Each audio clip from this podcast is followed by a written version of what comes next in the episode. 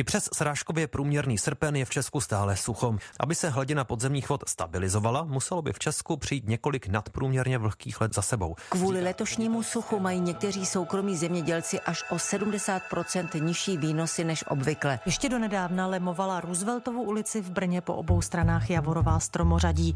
Po některých listnáčích ale teď zůstaly jen pařezy. Městští správci zeleně nechali stromy vykácet, protože byly suché a mohly by ohrozit kolem jdoucí. Chybějící voda v půdě, nižší úroda a třeba i usychající stromy ve městech. Sucho trápí Česko i letos, ukazují data expertů i reportáže, které Český rozhlas odvysílal v rámci projektu Týden vody. Meteorologové o suchu mluví od roku 2014 a postupně se jeho dopady zvětšují. Na co bychom se do budoucna měli připravit a jak účinně se zatím s následky sucha potýkáme? Je pondělí 2. září, tady je Lenka Kabrhelová a Vinohradská 12, spravodajský podcast Českého rozhlasu. Sucho v prostředí střední Evropy bylo, je a bude. To je neměné. To patří k typickému klimatu. Ale to, že ho zažíváme intenzivněji a častěji, je dopadek té klimatické změny. A hlavně si musíme uvědomit, že i ta civilizace je podstatně dále vyvinuta a všechny ty hydrometeorologické extrémy na nás dopadají podstatně více. Klimatolog Pavel Zahradníček z Ústavu výzkumu globální změny Akademie věd Czech Globe. 2014. Právě od tohoto roku mluví meteorologové o suchu v Česku. Registrujeme ho tak už šestý rok po sobě. Už několik let po sobě je v Česku sucho. V srpnu poměrně často pršelo, takže situace se možná o něco zlepšila. Problém ale dál zůstává pod povrchem, kde voda chybí. Ta situace se nám zhoršuje. Zažíváme teď velice atypické období už od roku 2015, kdy máme velký deficit srážek. V průměru na Českou republiku chybí asi 400 mm srážek za to celé období. V některých oblastech, jako je třeba Jablonecko, více než 800 mm srážek, což znamená, že nám chybí někde 15 srážek. Ale to není jenom o těchto posledních pěti letech. Už když se dělají projekce nebo se počítají různé indexy sucha, tak se ukazuje, že ten nedostatek vody už je v České republice zhruba 25 let. Ale to je to, co říkali vlastně už klimatologové zhruba před těmi 20-25 lety, když vyšly nové klimatické modely a ty ukazovali, že se nám bude zvyšovat teplota a srážky se nám nebudou měnit, což samozřejmě znamená větší výpar z krajiny a tendenci k suchu. Proto třeba kolegové z projektu Intersucho už se před těmi 20 lety tímhle tématem začali docela intenzivně zabývat, i když v České republice vládli v té době povodně a nikdo na to nebral zřetel, protože se ukázalo, že je velice nutné mít dobrý monitoring, který nám ukáže, kde, kdy a jak se to sucho bude vyvíjet a kde je největší problém. A hlavně ten monitoring, aby sloužil veřejnosti nebo konkrétně zemědělcům. Takže začalo to spolupracovat s Národním centrem monitoringu sucha v Americe. Jejich systém se vesměs přebral a aplikoval se na území České republiky a používá se zde. A co je paradoxní, tak kolegové z Nebrasky by rádi ten systém převzali zpátky s těmi vylepšením, což je samozřejmě pro nás velice potěšující. Takže ta situace se sám samozřejmě zhoršuje a ten hlavním motorem toho zhoršení je teplota vzduchu, která nám vlastně od 80. let výrazně roste a když si vezmeme, že v roce 1996 byl poslední podprůměrný rok, který jsme zažili, a od té doby zažíváme samé roky nadprůměrně teplé nebo teplé, tak je to špatné. Rok 2018 se zapsal jako čtvrtý nejteplejší od počátku globálních záznamů v roce 1880. Průměrná teplota byla skoro o 8 desetin stupně Celsia vyšší než během 20. století. Podle Českého hydrometeorologického ústavu činila průměrná teplota v pražském Klementinu od dubna do září nejvyšší úroveň od roku 1775. A nejteplejší rok byl zrovna rok 2018 a nebylo to po nějaké dlouhé době, ale ty roky předtím nejteplejší 2015-2014. To samozřejmě ukazuje na to, že ta intenzita teplot a i celkově té klimatické změny nám čím dál rychleji narůstá. A zhorší se tím pádem i důsledky? Čelíme viditelněji závažnějším problémům? Čelíme viditelnějším určitě důsledkům. Klimatická změna není něco, co přijde za týden, za měsíc, za rok a řekne jsem tady, ale klimatická změna už opravdu probíhá a zažíváme. A to, co jsme zažili v letech 2015 a 2018, tak to je přesně to, co ty modely říkají do budoucna. Takhle se budou ty roky častěji opakovat a připravme se na ně. A to, co jsme zažívali i v těch dopadech v letech 2015, 2018, tak můžeme vzít jako takový muster nebo příklad, jak připravit adaptace na to, co se v těch letech jako kdyby dělo. No ona vláda před dvěma roky představila strategii boje proti suchu. Desítky miliard korun bude Česko investovat do boje proti suchu. Počítá s tím koncepce, kterou schválila vláda. Do roku 2021 má ministerstvo zemědělství dát skoro 15 miliard na stavbu nových přehrad nebo na sledování situace v obdobích sucha. Ministerstvo zemědělství si od nového plánu slibuje, že zvýší odolnost Česka vůči následkům sucha a nedostatku vody. Materiál obsahuje i návrhy opatření, která by měla území republiky připravit na změnu klimatu. Jak efektivní ta strategie je? Fungují opatření a byla vůbec dobře navržena? Oni se ty opatření teprve hlavně skládají. Teď přišla vláda vlastně s novolou vodního zákona, kde se bude říkat, co jaká instituce má dělat v době sucha, že se bude vyhlašovat eh, stavy sucha, jak je upovodní první, druhý, třetí. Tohle si musí jako kdyby všechno sednout, musí si to zkoušet, povodně už jsou oskoušené, ty musíme zkoušet sucho, jestli budeme vědět přesně, kdy si řekneme, ano, teď je to sucho, které musíme začít řešit a jak ho budeme řešit. Celkově vláda letošním roce představila, že dá 30 miliard na další roky na boj se suchem. Dobrý den, dámy a pánové. Eh, já jsem velice rád, že eh, Národní koalice pro boj se suchem velice aktivně řeší tento problém a já jenom zopakuji, že pro naši vládu voda a strategie řešení problému s vodou je to skutečně nejdůležitější, co Voda máme je to nejdůležitější, co máme. Bez vody není život. Těmito slovy premiér Andrej Babiš z Hnutí Ano zarámoval plán vlády, jak tuhle základní surovinu do budoucna zajistit. Zástupci vlády oznámili po jednání Národní koalice pro boj se suchem, že by stát měl v následujících letech vydat desítky miliard korun. A bude to jak na velké díla, jako jsou přehrady, tak samozřejmě i na menší programy, jako jsou nivy, mokřady a tak dále. Je to všechno skládačka, která se musí dát dohromady, není to vždycky jenom opatření.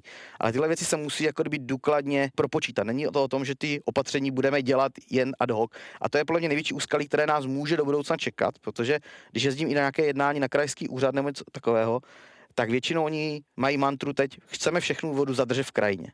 Ale tam pak vznikne problém, že nám nic nedoteče do povrchových vod. Konkrétně tady na Jižní Moravě, kdybychom zadrželi všechnu vodu do půdy, do podzemí, tak nám pomaličku vyschne die. Což je obrovský problém, takže nemůžeme všechno dělat jen tak heslovitě nebo to, co se nám líbí a musíme to propočítat. Tak stejné do měst je ten nový trend vysazovat stromy. To je naprosto v pořádku, ty stromy pomáhají ochlazovat, ale pokud je vysázíme nevhodně, tak zvýšíme tak obrovským způsobem koncentraci poletavých látek, že ty lidi prakticky na té ulici udusíme. Takže ano, opatření, dejme do toho peníze, ale vše musí být výborně propočítáno a promyšleno a musí to být taková skládačka, mozaika všech opatření dohromady. Ta skládačka, mozaika se ale musí dohromady dávat poměrně rychle, vzhledem k tomu, jak rychle se ty změny odehrávají a jak se zintenzivňují. Je Česko připravené na to dát je rychle dohromady? Ta rychlost bude možná lehce problém. Prvním kroku je velice dobře, že spolu začalo mluvit Ministerstvo životního prostředí a Ministerstvo zemědělství ta její nekomunikace v minulých letech byla asi největším problémem. Jejich zájmy jdou často proti sobě, ale v posledních dvou, tří letech se to výrazně změnilo a snaží se vše vlastně řešit spolu. A peníze třeba na výzkum anebo na propočítání tady techhle opatření, které pak se zavedou, plynou od vlády. Takže Snaha je, ale musíme opravdu ten výzkum i ty opatření zrychlit. I samotné stavební procesy, než bychom chtěli postavit třeba vodní nádrž ve Vlachovicích, tak to trvá hrozně dlouho. Takže všechno musíme samozřejmě zrychlit. Vláda schválila návrh majetkového vyrovnání kvůli stavbě nové přehrady u Vlachovice na Zlínsku. Vlastníkům pozemků a domů vyplatí ze státního rozpočtu 705 milionů korun. Podle ministra zemědělství Miroslava Tomana za ČSSD má vodní dílo zlepšit zásobování pitnou vodou v regionu. Vykupovat se budou pozemky pod nádrží i ty, které navazují na zátopu vodního díla. Vodní nádrž ve Vlachovicích, která by měla zadržet větší množství vody na Zlínském kraji. Zde je samozřejmě problém s dlouhou přípravou jak stavebních projektů, tak samozřejmě i na stavebních úřadech. A jestli to bude povoleno až za 10 let a začne se stavět až za tuhle dlouhou dobu, tak to samozřejmě už může být problém. Takže my musíme tyhle konkrétní projekty výrazně urychlit. Druhá věc jsou opatření, které někdy jsou bych řekl až nesmyslná, kdy se někteří chci asi jenom zviditelní nebo něco takového.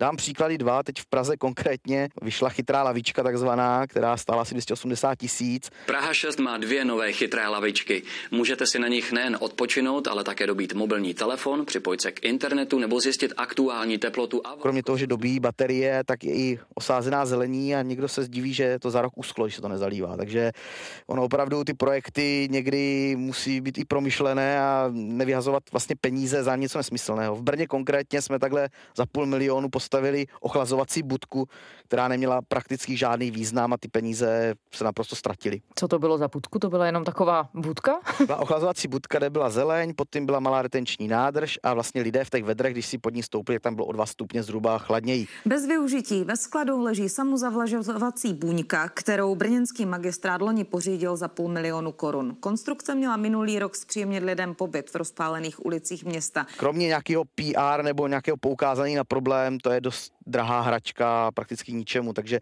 některé ty projekty opravdu jsou až úsměvné. No a z vašeho pohledu, co by měly být ty pilíře, o které by se ta strategie měla opírat? Tak určitě prvním pilířem bude, aby se zajistila kvalitní pitná voda do budoucna, aby jsme ji měli dostatek. My kromě toho, že nám vlastně mizí množství podzemní vody, která je jedním ze zdrojů pitné vody, tak si ještě jako kdyby kazíme chemickými látkami, že si ji znečišťujeme. To stejné děláme u povrchových vod. Takže musíme zajistit to, že když nám klesá množství vody, tak aby jsme si ještě ten zbytek, co nám zůstává, neznečišťovali. Za naše určitě projekty vodárenských soustav, které se mají propojit, je určitě jednou z dobrých cest, protože se může opravdu stát, že díky suchu nám bude ubývat množství podzemní vody v nějaké oblasti a ty zvodně, co tam jsou, se můžou zbortit a ta podzemní voda tam nebude.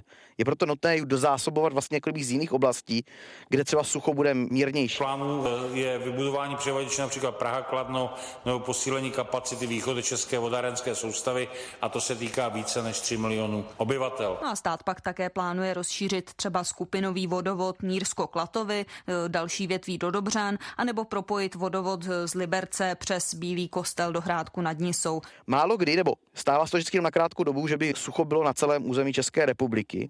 A jsou místa, kde je vodnější stav a kde je to horší. Například v současné době na Moravě je ten stav podstatně lepší, než je tomu v Čechách. Takže aby kdyby se stalo něco v Čechách, bylo možné dozásobovat vodu třeba z Moravské oblasti. A to samozřejmě je velice složité. Ona to jsou všechno taková velká opatření.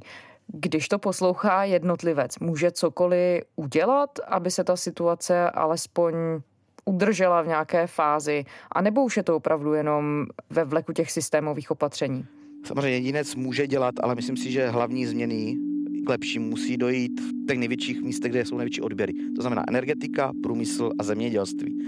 Tyhle všechny tři odvětví by měly dojít nějaké technologické obnově, nějakým high-tech technologiím, které budou šetrnější jak ke kvalitě vody, tak samozřejmě ke spotřebě vody.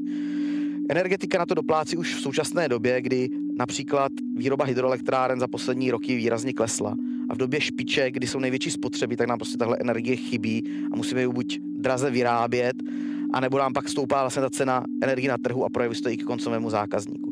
V zemědělství měl by se zlepšit trošičku systém práce s krajinou, aby byla hlubší orba třeba v zimě, aby se ta voda dokázala do těch podzemních vod dostat.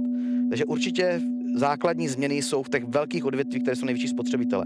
Samotní jednotlivci tu vodu příliš nespotřebovávají. Jsme z Česká republika se spotřebou jedno z nejníž v Evropě nebo i na světě, že v tomhle jsme jako kdyby dá se šetrnější, ale samozřejmě eh, napouštět si bazény v době sucha, kde jsme závislí pouze na podzemních vodách, v některých obcích je samozřejmě obrovské riziko a pak se diví, že vlastně musí chodit si pro vodu do cisteren. Když jste mluvil o těch opatřeních průmyslu, v zemědělství, jsme připraveni na to, že budou muset nastoupit nové technologie do boje proti suchu? Musíme, tam není, jestli jsme připraveni, tam musí k tomu dojít. A není to jenom pro boj proti suchu. Celkově klimatická změna je příležitost. Není to jenom ta hrozba, která nám hrozí, ale je to i příležitost právě ty technologie rychle vyvíjet. Evropa v posledních 20 letech obrovským způsobem zaspala ve vývoji technologií a azijský trh je výrazně převálcoval. A právě my tady díky té klimatické změně máme šanci k těm novým technologiím, k těm nejlepším možnostem vlastně dostat a na základě toho vyvíjet. Takže ano, energetika, průmysl musí se změnit a musí to zvětšit vyvíjet nejen kvůli klimatické změně, ale i kvůli svému vlastnímu přežití. Vidíte, že by přicházela také nějaká akce a to se právě asi týká hodně té technologické změny Mexi z dola ze strany třeba firem, inovací, investic? Já si myslím, že ano, ty firmy to pocitují, i v energetice, i v průmyslu to pocitují. Když vám chybí voda, nemáte třeba jak chladit jaderné elektrárny, nemáte výrobu z hydroelektrárny, vás to snutí samo o sobě, začít přemýšlet o tom, jestli to nejde dělat efektivněji.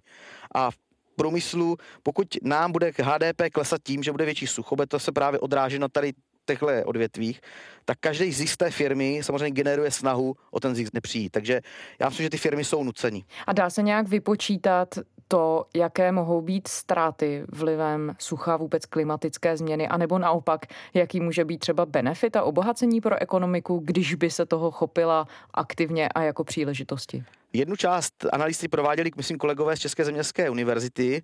Dlouhodobé sucho a nedostatek vody by v budoucnu mohly srazit český hrubý domácí produkt až o 1,6% Takový pokles by znamenal ztrátu až 80 miliard korun. Česko má třetí nejmenší počet přírodních vodních zdrojů v Evropě. Podle černého scénáře vědců by se mohlo stát, že voda dojde a bude ji nutné dovážet z okolních států. Sucho může ohrozit ale i část průmyslu. Nejvíc vody se spotřebuje v potravinářství, při výrobě nápojů a textilu a taky v papírenství. My v rámci projektu SUSTES, který teď nově máme, máme zajistit jako kdyby vypočítat potravinovou bezpečnost v rámci České republiky. Tedy máme zajistit co nejlepší predikci vývoje klimatu do budoucna a na základě toho navrhnout ty nejlepší adaptační opatření a i na základě počítání ekonomických modelů. Takže máme zapojeny kolegy z velkých center, které počítají ekonomické modely a to z hlediska globálního pohledu. Nejde počítat pouze z pohledu České republiky, ale musíte to započítat ekonomiku i okolních států. A to je velmi složité a ty výsledky vlastně přijdou v těch následujících letech v rámci toho projektu a i na základě toho budeme vidět, jaké ty adaptační opatření budou ty nejlepší, které můžeme navrhnout. Takže na to ten projekt Sustes je a ty výsledky vlastně budou v několika letech. Rajčata, papriky, okurky, kousek brambor, mrkev, petržel, jo, od čeho něco takhle pěstujeme. My už jsme důchodci, tak jsme tu, dá se říct, téměř denně, baví nás to. Říká Jiří Rajčinec, který má svou zahrádku mezi desítkami dalších v kolonii u řeky Ohře v Žadci. Radnice v okolí sice vydali zákazy čerpání vody, ale ty se týkají jen menších toků, kde je vody málo, například Blšanky nebo Liboce. Zahrádkáři z pozemky u řeky v Žadci mají štěstí v tom, že vody v Ohři je pořád dost. Je dva kubíky určitě. Každý den, když to chcete mít zalitý, tam potřebuje se ta voda dostat do větší hloubky, aby si ty kořeny stačily nasát. Sucho dlouhodobě kde jsou to asi lidé více připravení a více čekají, Jižní Morava. To je typická prostě krajina, kde jsou nejvyšší teploty v České republice, nejnižší úhrný srážek. Zde se i projeví nejvíce ta klimatická změna v tom posunu, v tom suchu. Zde jsou na to lidi připravení a vlastně to čekají. Nejhorší situace za poslední roky asi ve východočeském kraji, kde byl výrazný srážkový deficit do 2015 a i 2018. Tam chybí opravdu srážek nejvíce. A ty krajské úřady to teprve začínají jako kdyby řešit a připravují se na to a snaží se dát dohromady vůbec, jaké zdroje vody mají, co legislativně vůbec můžou jsou schopni udělat a jak tu situaci mají zlepšit. Takže samozřejmě se to řeší se opět komplexními doporučeními, co se může a nemůže dělat. Bohužel často se naráží na to, že zpětná vazba je taková, my to legislativně nejsme schopni ošetřit, nebo to nespadá pod naše pravomoce. Takže první věc možná, s čím se musíme posunout, je rozvázat ruce tím samozprávám, aby mohli na své části území dělat různé opatření. Zase to nesmí dopadnout tak, jak hlásají, chceme zadržet všechnu vodu v tomhle kraji, nikam ji nám nepustit. To je zase špatná cesta. A jednotlivci, na co se mají připravit? Každý samozřejmě není zemědělec, aby musel řešit, jestli zadrží se mu voda v poli nebo ne, ale obecně dá se říct? Určitě bude problém v obcích, které jsou závislé pouze na studních které nejsou vlastně připojení k veřejným vodovodům. Kvůli dlouhému suchu mizí voda také z obecních studní. Lidé ze Zhoří na Jihlavsku už od soboty naberou pitnou vodu jenom z cisterny, která stojí u kostela. Obec si doplňuje až třikrát denně a místním slouží také na vaření. Připravila jste si kyblík, jste byla tady? Včera. Tak nějak na ten den vám ten kyblík no, vydrží. Na vaření, jo. Starší dáma ze Zhoře si dojela nabrat pitnou vodu, aby mohla vůbec připravit oběd. Marta Koumarová žije v malé obci 50 let a za tu dobu voda došla teprve po druhé. To bylo chvilku jenom, jo, třeba jeden den, ale tohle to už trvá víc jak týden. Ta situace by se měla řešit jak buď prohlubováním vrtů, studen, snahou najít nové zdroje, z nové zvodně, což si myslím, že je reálné, a samozřejmě napojit se na ty vodovodní řády. Protože zásobovat obce cisternami je dosti problematické. Hasiči jsou schopni zajistit vodu tak maximálně pro tisíc lidí obyvatel a to prostě není cesta do budoucna. Takže napojit se na ty velké vodárenské systémy a být vlastně stále pod přívodem vody, když tak řeknu.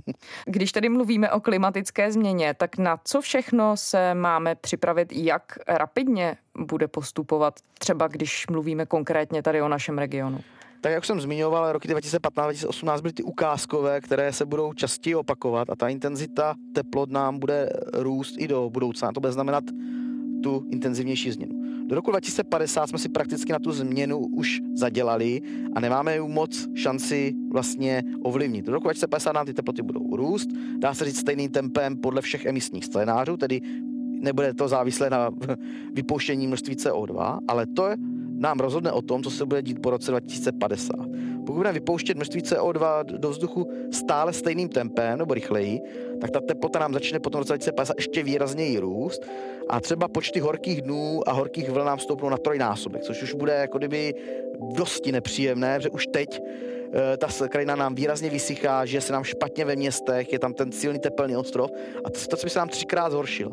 Pokud budeme se snažit s tou ekonomikou něco dělat, měnit dávat ty nové technologie, tak potom v roce 2050 může ta teplota růst, dá se s přijatelnějším tempem, ale furt nám bude eh, podle těch predikcí růst. Až podle nějakých těch pařížských scénářů by ke konci století mohlo dojít k pomalému zastavení toho růstu, ale jak je moc pařížská, pařížský scénář reálný, to příliš nevěřím. To by musí všechny země přijat razantní opatření a zde nevidím zatím eh, nějakou zhodu a šanci. Klimatolog Pavel Zahradníček z Ústavu výzkumu globální změny Akademie věd Czech Globe. Děkujeme. Já děkuji za pozvání. Naschledanou. To byla pondělní Vinohradská 12. Všechny naše díly najdete na serveru iRozhlas.cz, to je naše domovská stránka a najdete nás samozřejmě také v podcastových aplikacích všemožného druhu, na vašich telefonech a mobilních zařízeních a tak dále. Pište nám, naše adresa je vinohradská12 zavináč rozhlas.cz. Těšíme se zítra.